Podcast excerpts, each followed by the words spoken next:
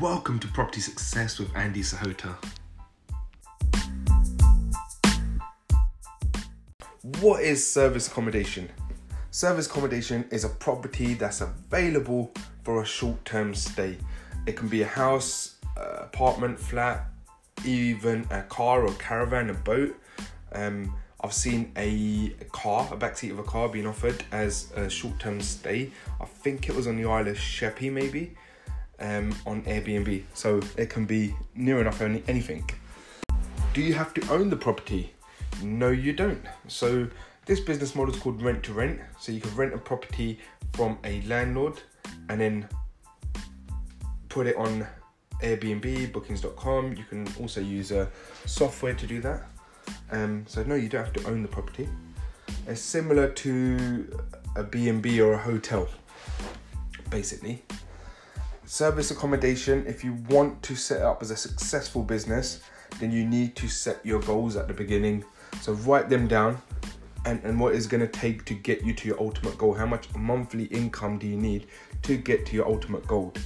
Remember, service accommodation is a business, so you need to treat it as such. If you're starting out in service accommodation, research and due diligence is the most important things you need to do if you want to succeed in service accommodation. So once you've chosen an area, you need to check if there's a demand in that area before you go out and buy or rent a potential service accommodation. A great website for this is AirDNA.co. It pulls all the information from Airbnb and HomeAway. It tells you what lets better, 1 bedrooms, 2 bedrooms, houses, how much the average rate is and how much the average rate is on a different month, for example. You should always check forward bookings on bookings.com as well. It gives an idea of your competitors' calendars. You also check what is in the actual area. So are there any tourist attractions in the area? Are there any football stadiums or any other stadiums in the area that are going to attract short-term stayers to the area? So this one's a bit weird, but it works. So check occupancy rates with your local hotels in the area. Just phone them up and just ask what the occupancy rate was last week, last month, etc. Most of them you'll find are quite helpful. Check who the visitors are to the area and what are they spending. So a great source for this is visitbritain.org, Visit England, etc. You also have a website specific to cities like Love London or Love Liverpool, whatever it is, etc. So data is key. Check what your competitors are doing. Check what they're including in their price and what their price ranges are. Again, check their calendars and their forward bookings, and check their T's and C's. Check what they're offering as a part of their package.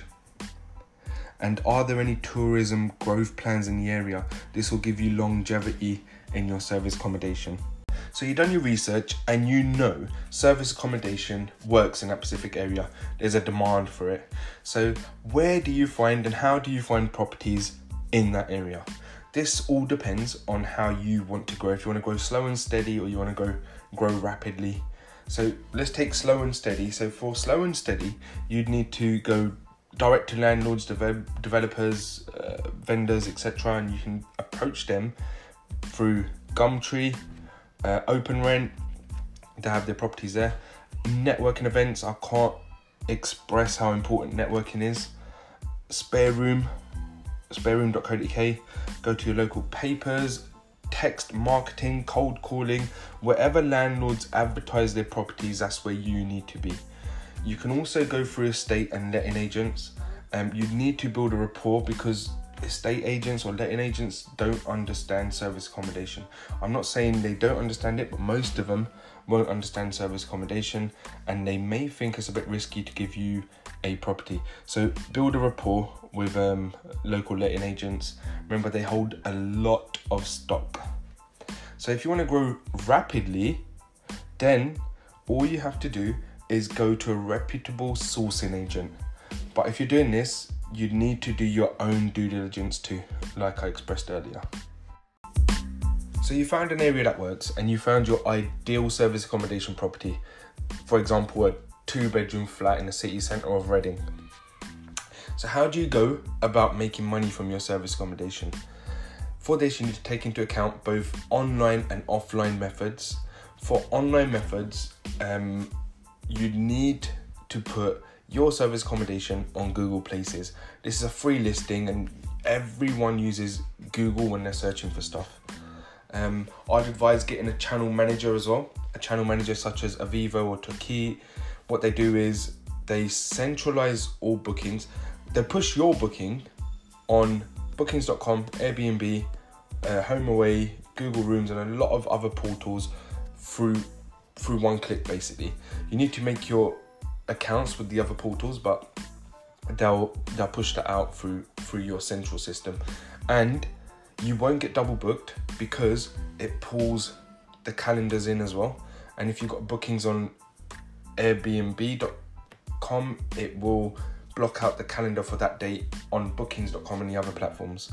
So less chance of negative reviews. Social media targeted advertising, target tourists coming to the area, etc. If there's a football stadium near, target football fans, etc. LinkedIn, I'm a big fan of shouting what you do and let everyone know what you do. I had one student in Ireland, she had a service accommodation cottage and she actually made a page for it on LinkedIn, and she's doing absolutely great for it. She's getting a lot of bookings through LinkedIn as well as bookings.com. Website. You can create your own website. The channel managers actually help you create this.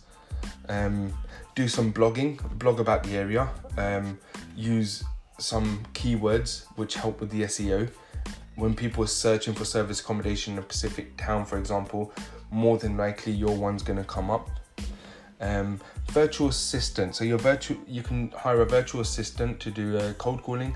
Cold call local business parks, local businesses, offer them discounts or referrals for people they refer to your service accommodation.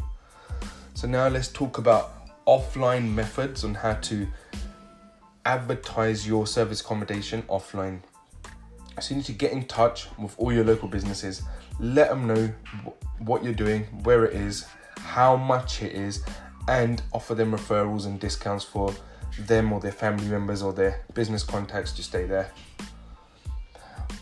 Are there major construction projects nearby? Because contractors love service accommodation. You probably see contractors in Travel Lodge car parks or Premier Inn car parks. So that's another way of advertising your business. Go to your local, go to the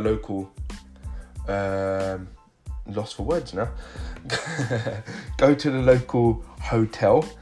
Check what vans, etc. are in the car park. Call them companies direct. You know they're paying for one member X amount per room. If you've got a 3-bedroom or 2-bedroom service accommodation, you might have a sofa bed and a lounge, etc. You can offer them a discount because they're obviously going to stay longer, so your cleaning costs are going to be shorter. Also, you can go to corporate companies, put some brochures to the receptionist and ask the receptionist to put in the staff rooms, etc. Go to exhibition centres, try to get on the preferred supplier list, see what's happening in the area and what exhibitions are happening, etc. Offer discount codes to past guests. So if there's guests that have stayed there, send them an email for your next stay. Here's a discount coupon. Again, networking events, tell the world what you do. So you're all set up, you're getting bookings. How do you run a successful service accommodation? Don't be a headless chicken because it's not scalable, right?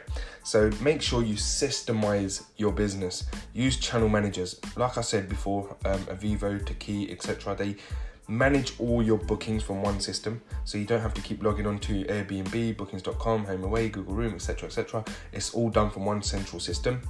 They manage your payments. Again, they manage your calendars, so you're not double booked and getting negative reviews everywhere. And they manage guest communications, so you can message guests from that one central system. Do you need staff? Do you need cleaners? You're not going to do it yourself, so you may need cleaners. Do you need check-in or check-out staff, or can you systemize that by using key safe locks or key safes? Just make sure anything that you can systemize, and that will allow you to scale up. So you're on your way to scaling up, so it's very important to evaluate. So is everything running smoothly? Is the cleaning being done on time? Are there any guest improvement feedbacks that you can implement? Like, for example, the cleaning wasn't up to standard, etc. Can you better it? Are you or your call center responding to messages on a timely fashion? The reason for that is the quicker you respond, the better rating you'll get on Airbnb. You can work your way up to Superhost. Are you reviewing guest feedback? Review the feedback, improve your service, and obviously from here, tweak as necessary, and you have your blueprint to rinse and repeat. So I'm giving you some top tips now. Obviously, you'd have to offer Wi-Fi as standard, which most service accommodation providers are doing, so don't lack on that. Upsells is key. So offer airport transfers if your service accommodation is near an airport. Offer flower arrangements, chocolates, etc. 24/7 call support. So you get a lot of out of our call centers, both in the UK and out the UK, and they cost pennies, but it'll give you a great rating on bookings.com, Airbnb, or whatever platform people are booking from. And make sure you follow up with guests, get their feedback, and make sure you offer them a discount for them or their family for their next stay. You can get accredited, and what that does is it's Association of Service Accommodation Providers, ASAP accreditation. It's not necessary at the moment, but in the future it may be, but it just gives people extra confidence in booking your service accommodation. Check what others are offering and make sure you offer the same or more. Explore hotel car parks. Remember I was saying about checking what companies are parking in that car park and what vans are there and what etc. So you can target them companies and offer your service accommodation to them companies.